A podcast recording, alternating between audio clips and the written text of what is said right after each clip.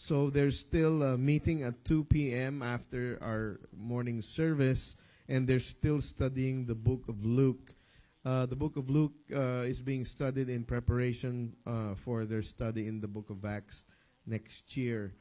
So there will be still uh, midweek meetings today, uh, this coming week, right? No? Not? Okay, never mind. Just in case you do uh, have it in your schedule, or you can also pray for these meetings Fridays. All of them actually on Fridays. One in Riverside, in North Hollywood, in Chino, and in Cerritos. Now, next Sunday we have our Christmas worship celebration on December 18. So it's always evangelistic and it's always a time of fun. So I know that some of you, your groups are already preparing, right? No!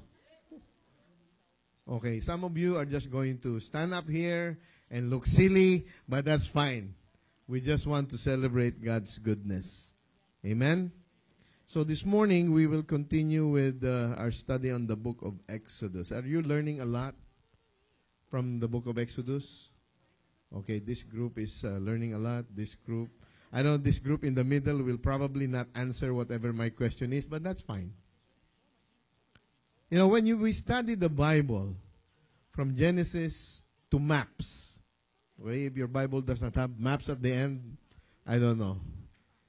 Every time we look at the Bible, we always want to see how this particular book, how this particular chapter, how this particular verse relates to Jesus Christ.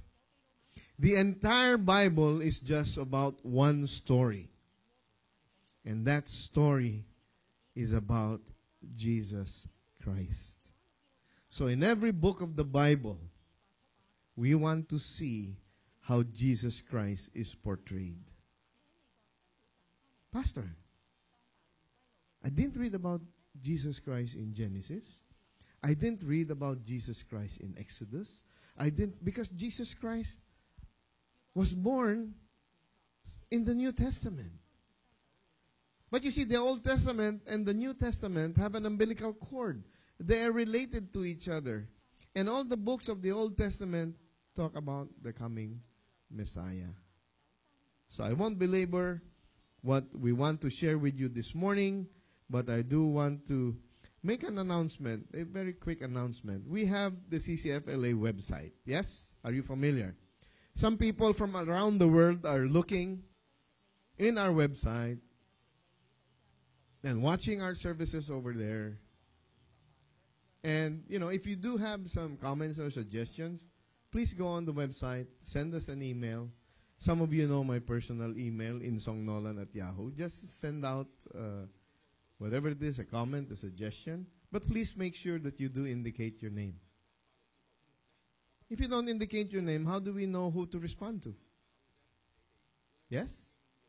Let me give you an idea. When I was still in the Philippines, I got this comment. There's no name. We cannot address it. There's one with the name. He said, Why do we sing all new songs? He said, All new songs. I have a policy, one, only one new song. And she said, Why did we sing all new songs? But she indicated her name and her telephone number. So I called her. I said, Ma'am, which of the songs were new? Oh, the second song that, Ma'am, that is song number three on our songbook. How about this other one? Ma'am, that song 16 on the songbook. Oh, they are probably just new to my hearing. But we were able to communicate. We do not want to take anyone or anything for granted. So if you do have a comment, a suggestion, or even a criticism, please put indicate your name so that we can address it properly. Is that okay? This morning our brother Bien will come and give us God's word from Exodus 14. So let's pray for him. God Almighty, we just want to thank you for our, our worship of you this morning. Thank you for the freedom and liberties that we have. And as our brother Bien comes up here, Lord God, to share your word, I pray that you fill him, Lord, with your Holy Spirit. And allow all of us, Lord, to see beyond who is up here to deliver your word. But allow us, Lord, to hear your voice through him, the one whom you have anointed, to deliver your word to us this morning. Allow us, Lord, hearts that are willing to listen. More importantly, to obey. In Jesus' name we pray. Amen. Brother Bien. You might want to turn off your cell phones.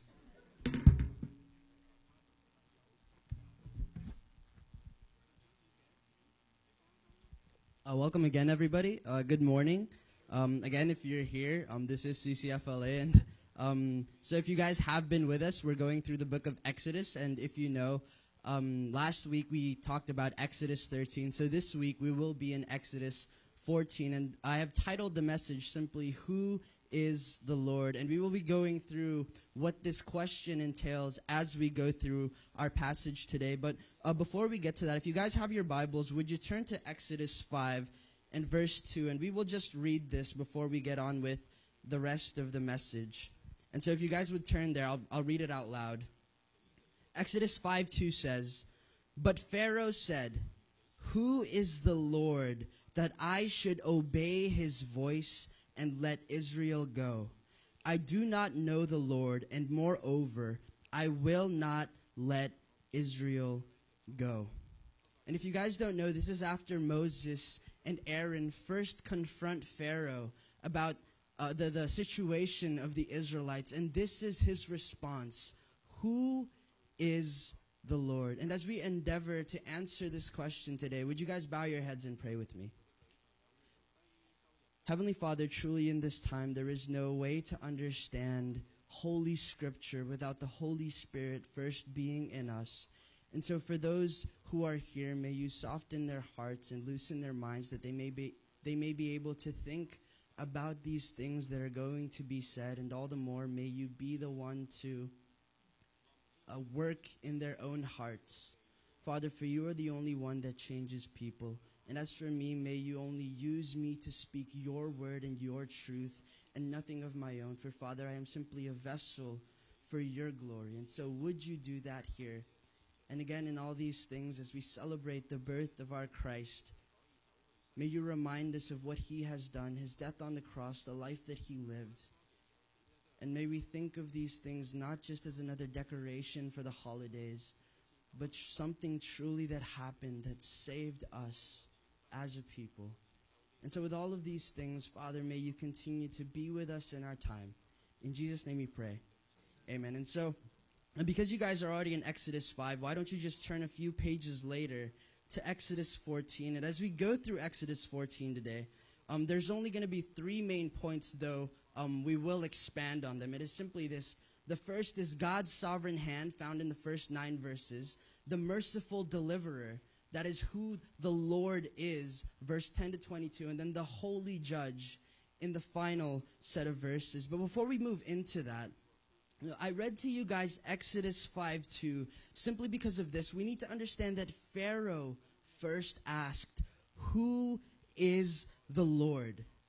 Now, if we go back to the past few chapters of Exodus that we have gone through, we've walked through the 10 plagues that happened in Egypt, and they are the, uh, turning the water of the Nile to blood, the frogs, the gnats, the flies, the death of the livestock, boils, hail, locusts, darkness, and then the death of the firstborn, with that, the death of the firstborn being the last of these plagues, which ultimately caused Pharaoh to release the Israelites, to drive them out, as the Bible says.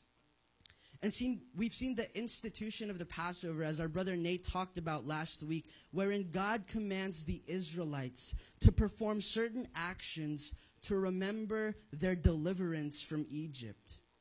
And this was another point made last week. Upon the Passover, upon the institution of these commandments, for animals, there were two options that you could take. For an unclean animal, make that clear. The first is you redeem it by taking the blood of another, and the second is you kill it. And then another point that was made was that every man must be redeemed, indicating that all men are unclean.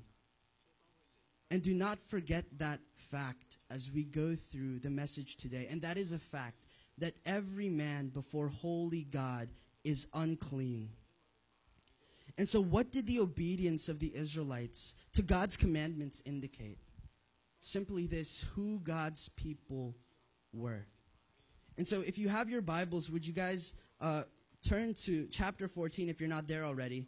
And as we go through the first section, God's sovereign hand. And so it reads, verse 1 Then the Lord said to Moses, Tell the people of Israel to turn back and encamp in front of Perith between Migdol and the sea, in front of Baal Zephon. You shall encamp facing it by the sea. For Pharaoh will say of the people of Israel, They are wandering in the land, and the wilderness has shut them in. And I will harden Pharaoh's heart and he will pursue them, and I will get glory over Pharaoh and all his host. And the Egyptians shall know that I am the Lord. And they did so. And so, if you guys look at this passage, the Lord tells the Israelites to turn back. And to some, we may think as though, did, did God um, give them wrong directions? Are they going the wrong way? To the human mind, it may seem as though that they were going the wrong way because if you were living in that time, the path that the Israelites took was this. Leaving from Egypt, if they were to go north from there, because the promised land, as it says, is Canaan. And so if they were to move north from Egypt and they were to go the quickest route, it would only, in 40 days' time, it would not be that long. And why do I specify 40 days' time? Because of this. The path that the Israelites ultimately take, and them being afraid by the time they get to Canaan, God lets them stay in the wilderness for 40 years. A travel that would only take 40 days, they would end up traveling this wilderness for 40 years. And along that coastline would be multiple um, fortresses of, of Pharaoh and watchtowers where if they were to walk along that path, these Israelites who cower so easily would have been faint of heart. And that's something that we come across later on as well. But there are two more reasons that they didn't go this route. The first is this that in Exodus 3:12 if you guys want to turn there it says that God told Moses that they would serve him on Horeb which is also Mount Sinai and if you know what uh, where Mount Sinai is, it is where the Israelites would return to and where God would give Moses the Decalogue. That is the Ten Commandments. And so they would ultimately go back to this place, which, mind you, is south of Egypt, southeast rather. And then the second reason is that God knew that the Israelites were weak of heart, as we already said. If you turn to Exodus 13, verse 17, it says, When Pharaoh let the people go, God did not lead them by way of the land of the Philistines, although that was near. For God said, Lest the people change their minds when they see war and return to Egypt. See, God knew who his people were. He knew that they were afraid. He knew that they were weak of heart. And to any person, again, living in that time, the Israelites turning back appeared foolish, and all the more it emphasized the turning back of the Israelites. See, apart from the way that they came, we need to understand this. The re- location that they were at, at this point in this narrative, is these are the Israelites and around them are mountains. And then this is the Red Sea. And so, if we're to picture this clearly in our heads, there is only one way in which they can escape or be attacked. Because around them are mountains, and across from them is the Red Sea. And here we see God ultimately setting up, in a sense, the glory that he will receive through the destruction of the Egyptians, which is something we will uh, talk about uh, later on as well. And in verse 4 specifically, if you guys would look to it, it says, God again hardens the heart of the Egyptians. We need to be careful to note God's sovereignty in this. God's sovereignty does not remove man's agency, and that means their ability to act. The reality of us being able to choose Israel. But our ability to choose is not outside of the sovereignty of God. We do not overpower God's sovereignty. And so God does so in order that he be glorified through the death, the destruction of the Egyptian army. It says, and the Egyptians shall know that I am the Lord. See, this statement, if we're to be quick, we, we think it's just the same as what Moses was saying to Pharaoh, but this is different. God does not say so that you know that I am the Lord. He says that the Egyptians shall know that I am the Lord. God, see, Lord Yahweh wasn't just content with just Pharaoh knowing who he was. He wanted the entirety of Egypt to know who the Lord God of Israel was. And he would display that later on in this chapter as we move forward. And so we move on to verses 5 to 9. And it says, When the king of Egypt was told that the people had fled, the mind of Pharaoh and his servants was changed toward the people. And they said, What is this we have done that we have let Israel go from serving us? So he made ready his chariot and took his army with him, and took 600 chosen chariots and all the other chariots of Egypt with officers over all of them. And the Lord hardened the heart of Pharaoh, king of Egypt, and he pursued the people of Israel, while the people of Israel were going out defiantly. The Egyptians pursued them, all Pharaoh's horses and chariots and his horsemen and his army, and overtook them and camped at the sea by Perith in front of Baal Zephon. See, we, we need to look at what just happened. Apparently, Pharaoh, who had no more business dealing with the Israelites, now again has a vigor, has a drive to reclaim what he has lost after the humiliating defeat over and over through the plagues and of ultimately the Israelites leaving Egypt. A theologian describes it in this way But this is the stupidity of the wicked that they only dread God's present hand and immediately forget all that they have seen. See, to Pharaoh, in response to God multiple times throughout the plagues, he says, This time I have sinned. Pray to your God that he remove these plagues. In those moments, apparently God was so real to him, and yet now those past blights are just a mere memory to Pharaoh, and he seeks to reclaim what he thinks is his.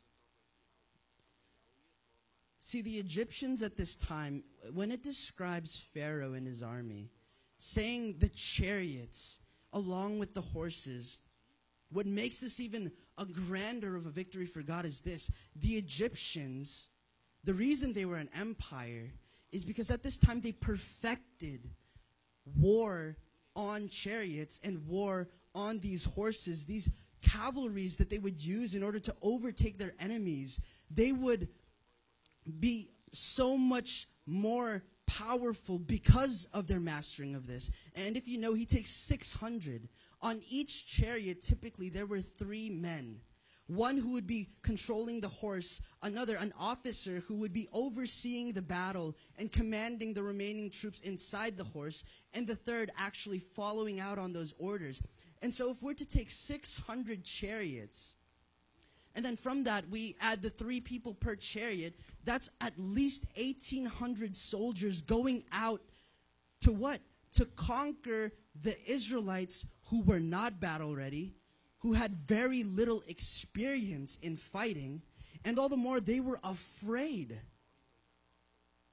And so the reaction of Pharaoh is an overreaction. He, he's, he's in, a, in a sense, he's trying to destroy the Israelites as he conquers them. And these chariots weren't just like little chariots that you see, you know, in downtown and all these horses, people riding in carriages. No, these chariots were deadly. They were fortified. They had spikes coming out of the wheels in order that they would cut through the opposition. This is what the Israelites were going up against. And so there was this fearsome army headed for them. And yet, read in verse 8. the Israelites left defiantly. They were liberated, and so they leave defiant, heads held high, boasting, defiantly leaving. But then we move on just a few verses later as we see the work of God as the merciful deliverer. Read with me in Exodus 14, verse 10. It says, When Pharaoh drew near, the people of Israel lifted up their eyes, and behold, the Egyptians were marching after them, and they feared greatly. And the people of Israel cried out to the Lord. They said to Moses, Is it because there are no graves in Egypt that you have taken us away to die in the wilderness? What have you done to us in bringing us out of Egypt? Is not this what we said to you in Egypt? Leave us alone that we may serve the Egyptians. For it would have been better for us to serve the Egyptians than to die in the wilderness. That is the reaction of these Israelite people. Just a few verses before, they walked out of Egypt defiantly, and now, when they are faced, when they see Pharaoh's army coming upon them, they instantly uh, call out against Moses. Why did you take us out of Egypt? Why didn't you just let us stay there and continue serving as the slaves of these Egyptians? Look back to Exodus 4:31 when Moses addresses the people and he tells them of God ultimately rescuing them. And then just a chapter later in Exodus 5:21, their reaction is the same, "Why have you done this thing?" To put that into, into perspective, imagine the blind man that Jesus healed. If Jesus took off the, the, the blindness of that man and that man said, what, Why have you done this thing? If Jesus were to, when he took out the demon from the other man on, on the seashore, if he said, Why have you done this thing? If to the person that was uh, dropped, or, rather lowered down from the roof by his friends, and Jesus healed this lame man, and he said, Why have you done this thing? What if these people reacted in this way? the person healed from leprosy, if he were to say, Jesus, why have you healed me from leprosy? Do you see how ridiculous the claim of these Israelites are? These weak hearted Israelites. And to make their claim even more irrational, in verse 11, it says the Israelites reference the wilderness. And I don't know if you guys know much about uh, the Jewish community and Jewish people, but camping is not one of their strong suits. It is not a part of their, you know, their customs. But then we see that God sends them into the wilderness. If you would turn just a chapter before in Exodus 13:20, this is what it says, and they moved on from Succoth and encamped at Etham on the edge of the wilderness. But verse 21 says that God, appearing as a, a theophany, something that, that we can see, in a pillar of cloud and smoke, led the way. He led them through the wilderness. And because of this pillar of cloud and smoke, they could even travel at night. And, and what is the point I make when I'm explaining to you why this is important? How could they have been misled if it was God that was leading them through the wilderness? This pillar of cloud and smoke through the night in the wilderness is leading your people. So, how could you have been misled? So, where do these baseless claims of the Israelites come from, and yet often we find ourselves in the very same situations. That we question where God has placed us in, for we think He has left. And yet in verse 22, it says, God never departed from them. And so read with me in verses 13 to 14. It says, And Moses said to the people, the, the response, Fear not, stand firm, and see the salvation of the Lord, which he will work for you today. For the Egyptians whom you see today, you shall never see again. The Lord will fight for you, and you have only to be silent. Moses was fully confident in the saving power of the Lord. He says, See salvation of the Lord, which he will work for you today. Salvation, as we sang, is only from the Lord. For the Egyptians, the way that this verse closes, the way in which God would display his power would be seen as we come to the end of this chapter. But even before that, in verse 14, essentially what Moses tells the Israelites is this shut up, be quiet, because sit and watch as God will be the one to deliver you. God will be the one to work salvation this day. And this phrase, the Lord will fight for you, will be true for the remainder, rather in large part of Israelite history, where the Lord will continue to fight for them. In the likes of Gideon, in the likes of King David, the Lord will fight for his people. And so, as we move on to verse 15 and then through 18, it reads The Lord said to Moses, Why do you cry to me? Tell the people of Israel to go forward. Lift up your staff and stretch out your hand over the sea and divide it, that the people of Israel may go through the sea on dry ground. And I will harden the hearts of the Egyptians so that they shall go in after them. And I will get glory over Pharaoh and all his host, his char- char- chariots. And the Egyptians shall know that I am the Lord when I have gotten glory over Pharaoh, his chariots, and his horsemen. See, the Lord tells Moses exactly how they would be saved. The Israelites didn't have to worry about how it would come to fruition because as unreasonable as it may have seemed to them, God parting the water, God made it clear how the Israelites were going to be saved. Even when the people were in such disarray, listen, when the people were doubting God and how He could take them into the wilderness with no way out, with the Egyptians right on the border, God did not simply walk away as a result of their ingratitude for His goodness.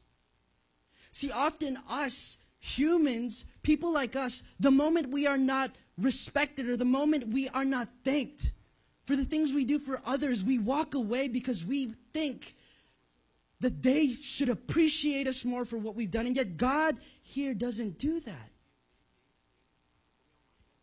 He continues to stay by the side of those who all they can do is complain.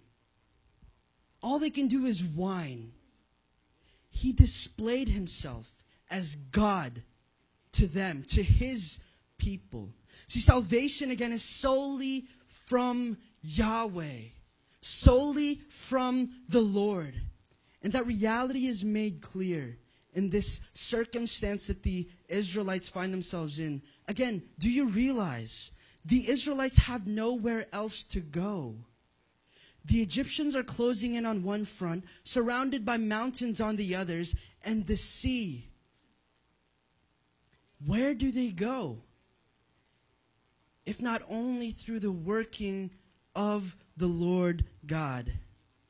And in verse 17, if you guys would read, it says, Again, God hardens the heart of Pharaoh, resolving him in his disposition to pursue the Israelites, to claim them back and make them again slaves. And 10 times in Exodus, it says that God hardened Pharaoh's heart. And 10 times it says that Pharaoh hardened his own heart. And so know this that, that God is not just forcing this upon Pharaoh, but the restraints that would hold back Pharaoh's sinfulness, his wickedness.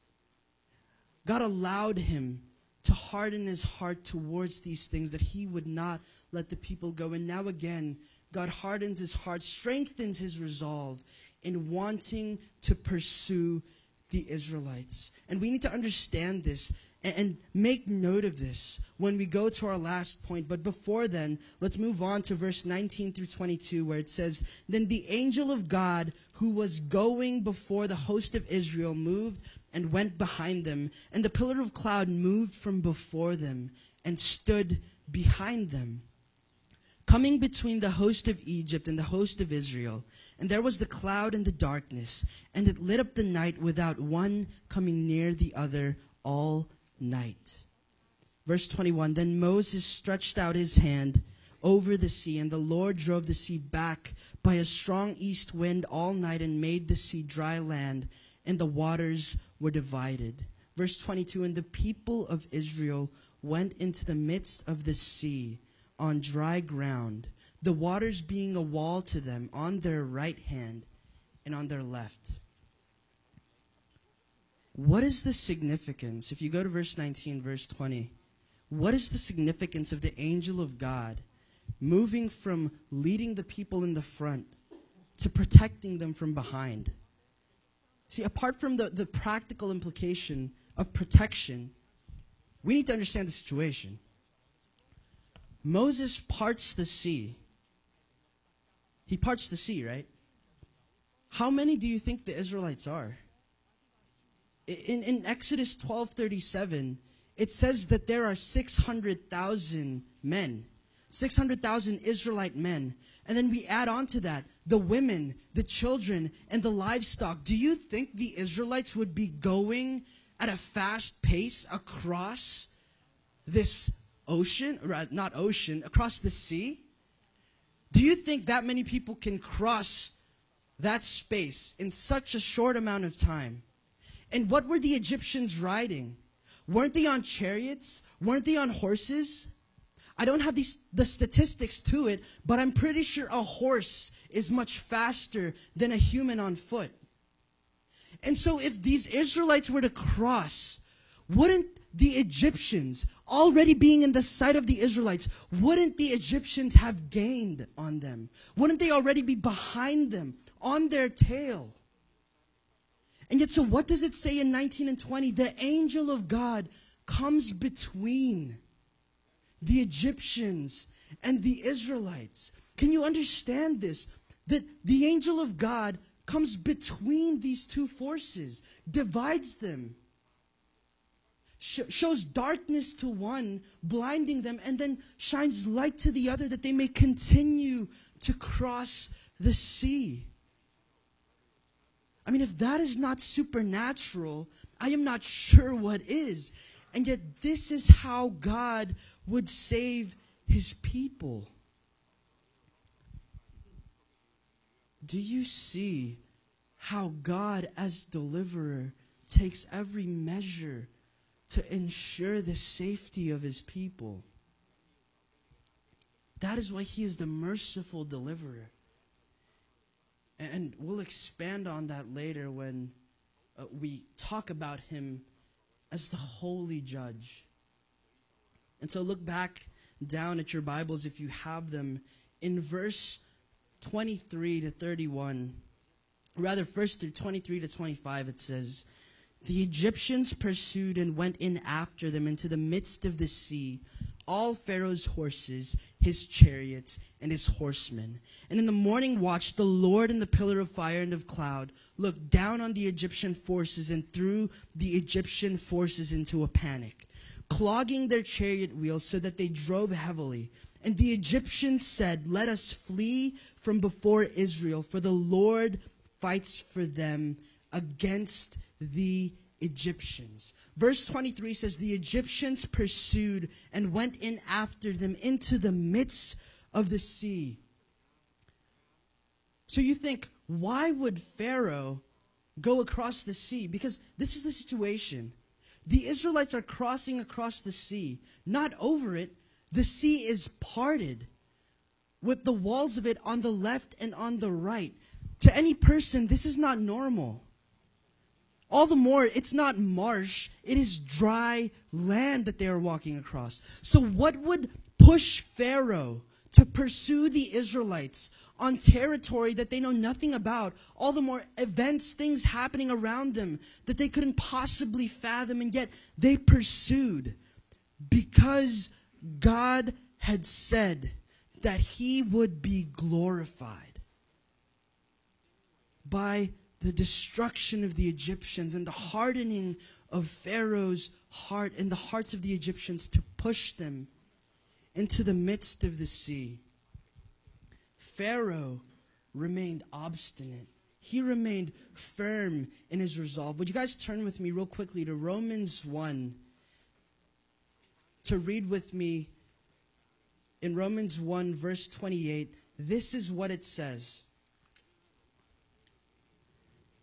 And since they did not see fit to acknowledge God, God gave them up to a debased mind to do what ought not to be done.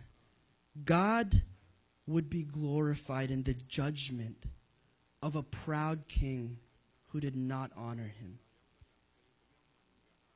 God would be glorified in the judgment of a proud king who would not honor him.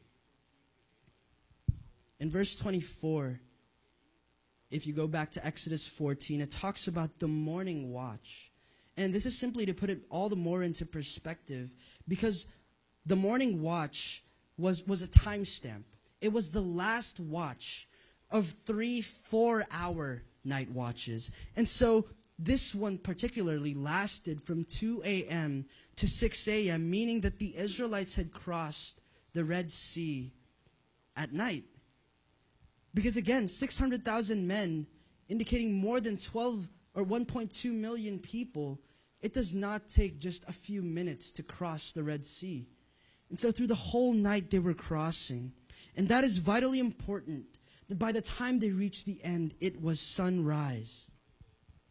But verse 25, verse 25, read it with me. It says, clogging their chariot wheels so that they drove heavily. And the Egyptians said, Let us flee from before Israel, for the Lord fights for them against the Egyptians.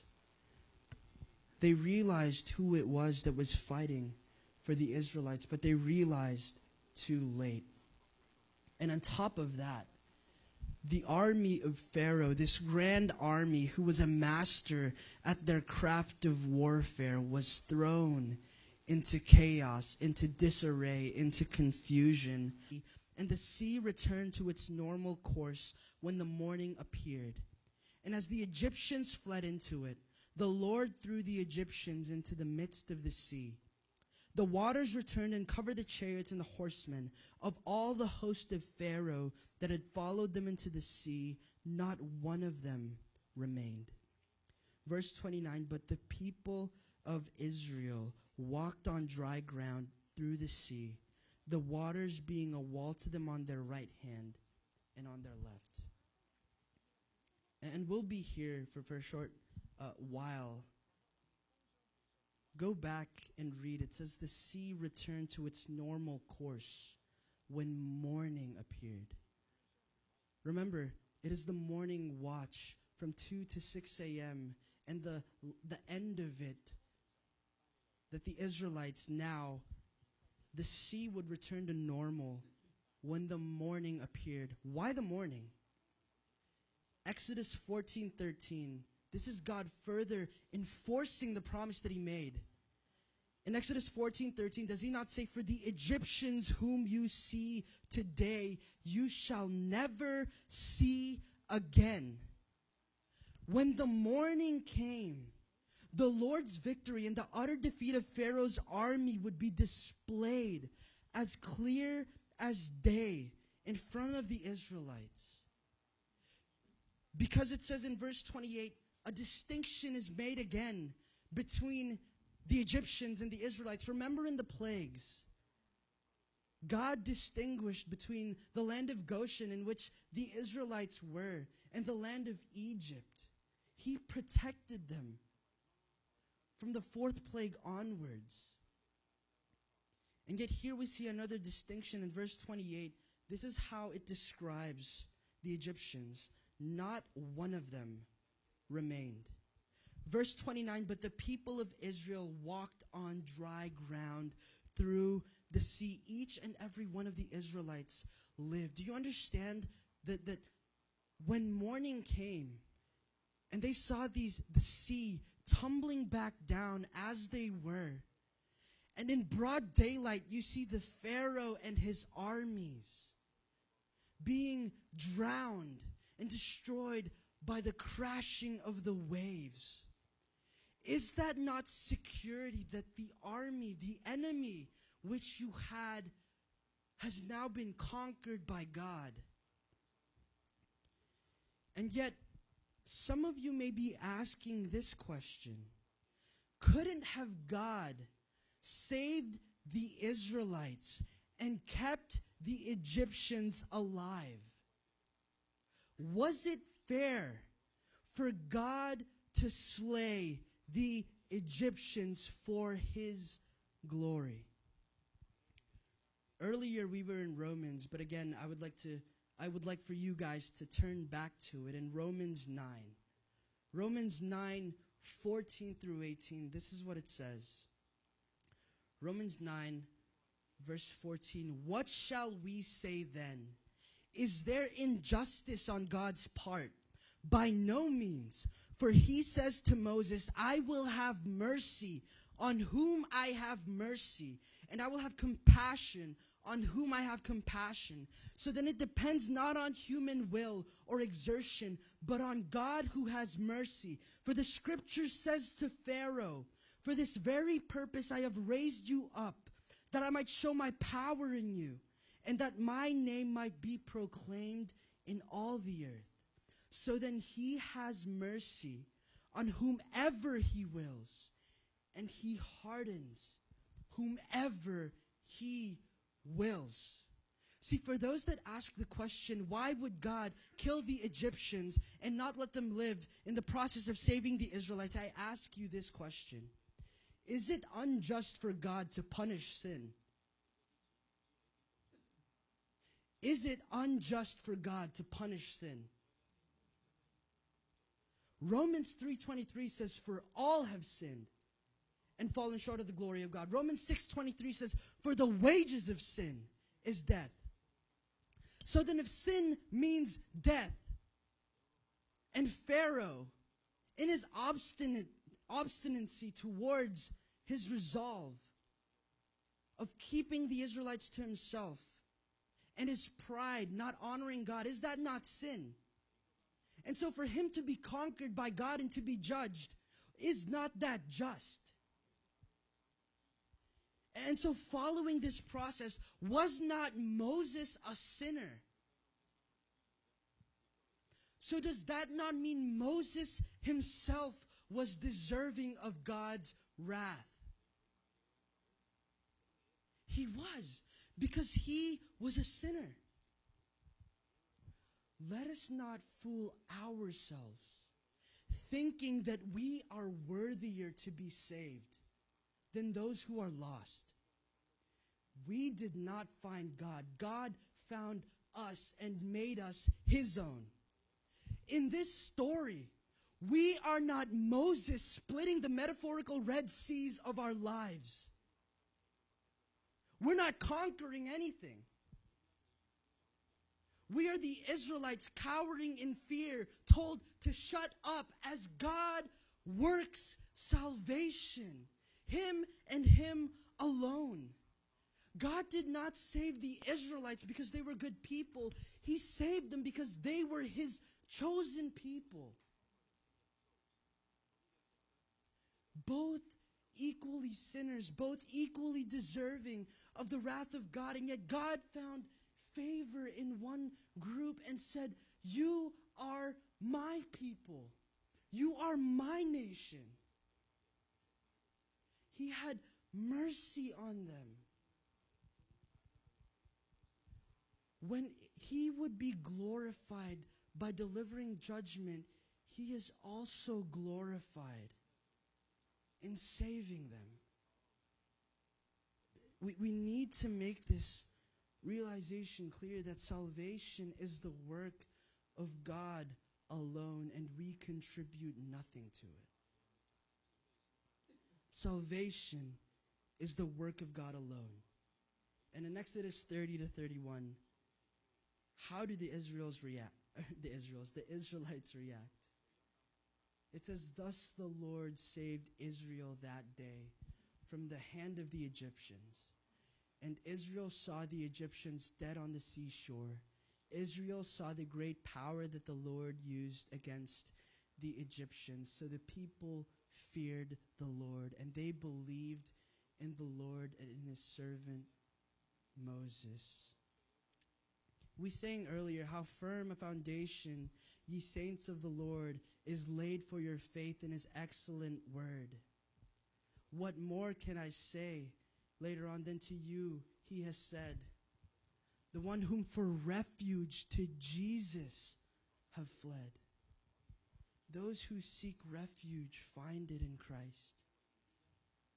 And here we see how the Israelites respond. This fear that is talked about, it is a fear of reverence toward Yahweh, the Lord of the nation of Israel, who delivered them from the Egyptians.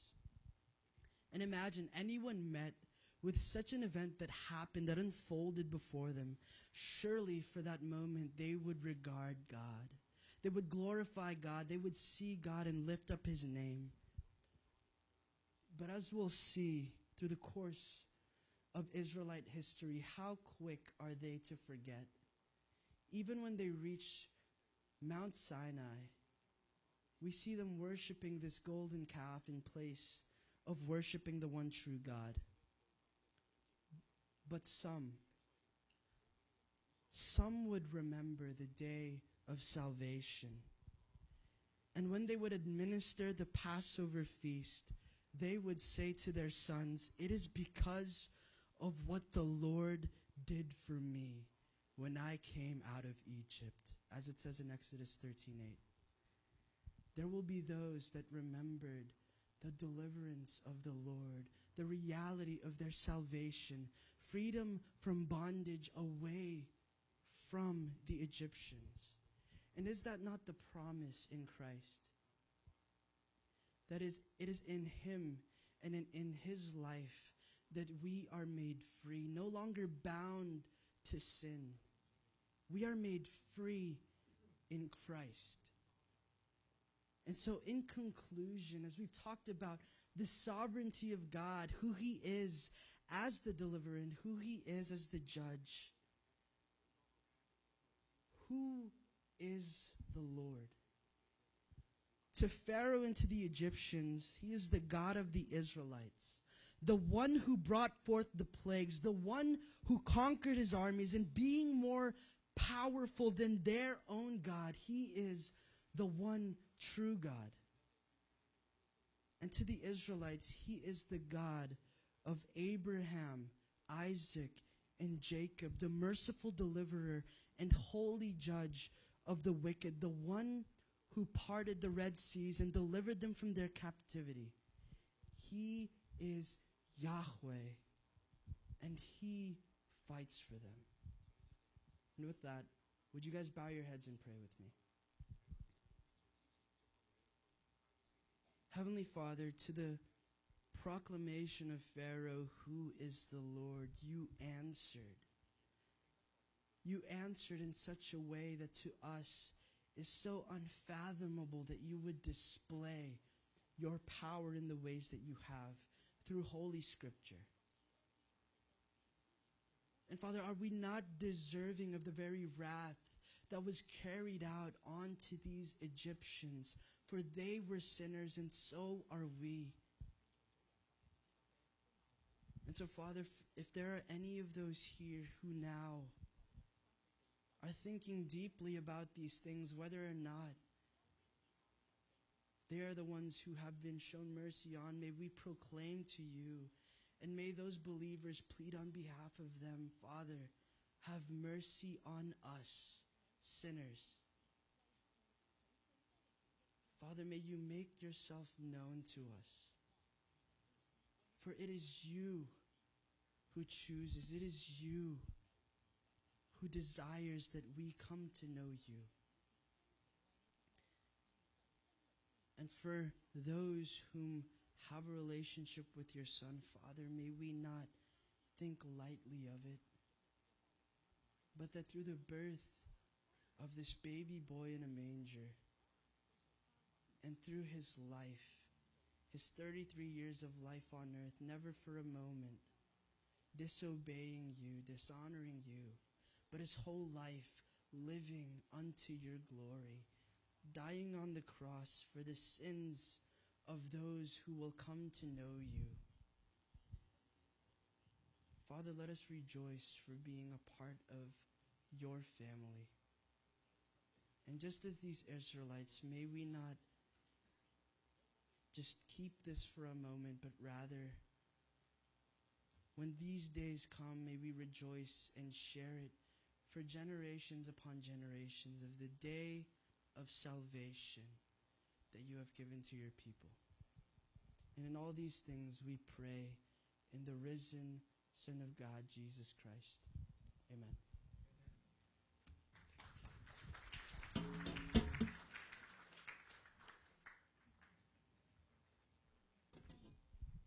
Before we break to our uh, groups for discussion, can we just show this slide to everyone?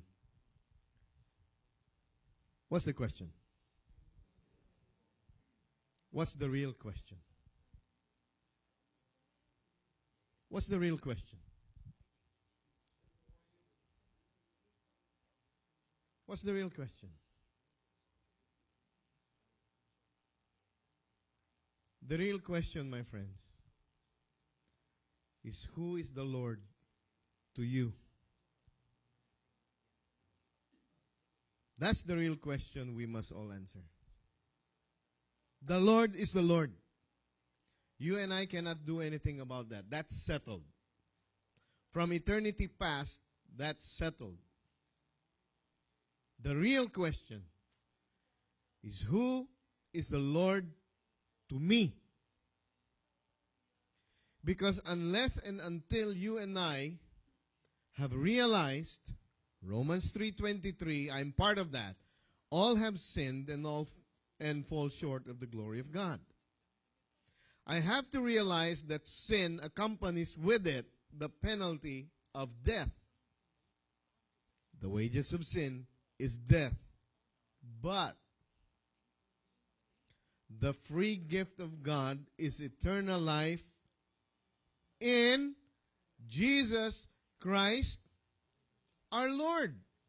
So it's not just who is the Lord, but who is the Lord to me.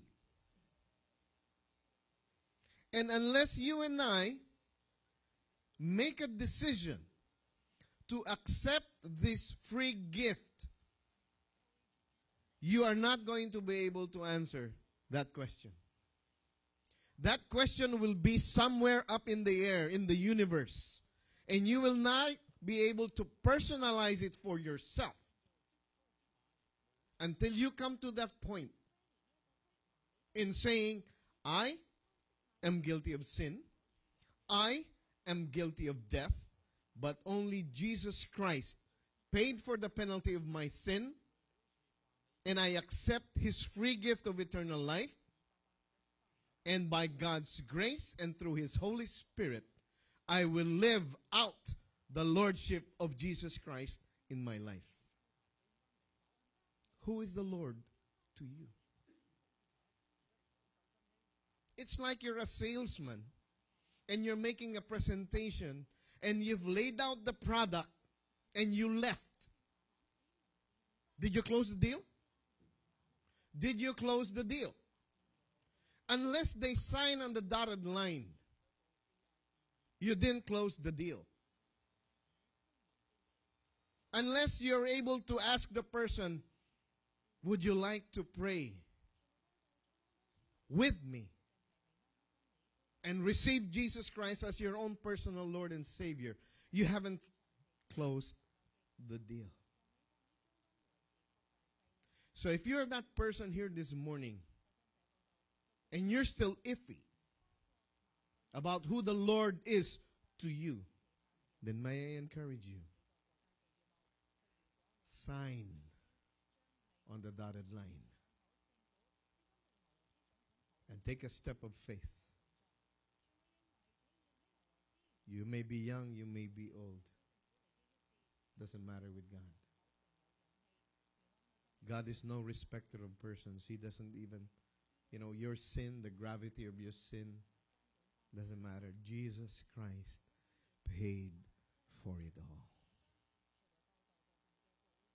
It's a free gift. But you must make a choice. Have you made that choice? Have you, by faith, opened the door of your heart and invited Jesus to come in? To be your personal Lord and Savior. If you have not yet done so, there is no better season than the season of Christ, the season of Christmas, to make that decision for yourself. Who is the Lord to me? If you have not yet done so, you might want to pray with me. In your heart, although I encourage you to verbalize it, so that the devil hears that you're coming to faith in Christ. Just pray wherever you are, Lord Jesus. I admit that I'm a sinner and I am deserving of death. But because you died on the cross in my place and you brought all my sin with you, I not only have the forgiveness of sin, I can come into relationship with you and have eternal life. By faith, Lord Jesus, I open the door of my heart and I invite you to come into my life not only as my Savior, but from henceforth, I ask you to be the Lord of my life. God, I can't do this by myself. So I trust in the power of your Holy Spirit now living in me to help me turn away from my sin and to live out the rest of my life giving you glory and honor and praise. By faith, I thank you for giving me eternal life today. And I want to glorify you in my life by sharing what I've learned about you and living out a distinguished life, a life that is set apart from the world. For your glory and in your name I pray. Amen. Can I encourage you this morning? If you sincerely turned over your life to Jesus Christ, among many, many other promises, He promised that He will never leave you nor forsake you. And if you have trusted Jesus Christ, and if you've been listening to Exodus 14 and sin continues to pursue you, may I encourage you that God is greater than our sin. And that if you just allow Him, He will protect you. We can debate about all of these things happening in Exodus. Was it real? Can we prove it? Can I give you food for thought before we go into our discussion? Before Exodus 14, Egypt was the most powerful nation in the whole known world during that time. And God said, You will not see the Egyptians anymore. They will no longer be a world power. Let me ask you Is Egypt, the nation of Egypt, still in the conversation of world powers today? Did God fulfill his promise? Yes. God did it for his glory. Amen. Let's go to our discussion questions. Are you comforted by the holiness of God? Why or why not? Are you pursuing holiness? Sin pursues us. So the question is, am I pursuing holiness?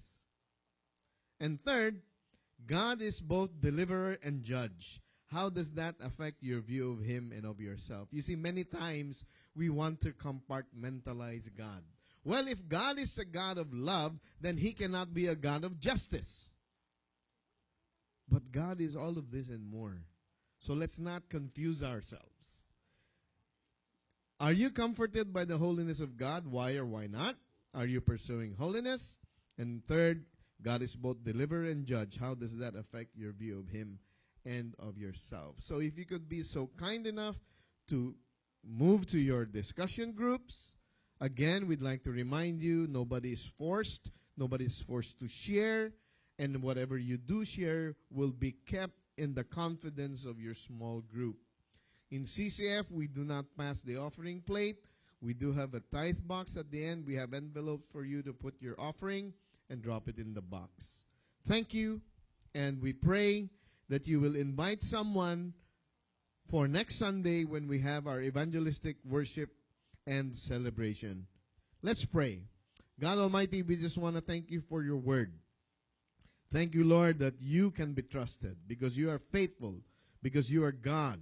Thank you for your word that is a lamp to our feet and a light to our path, that we can live out our lives, Lord, in accordance with your word.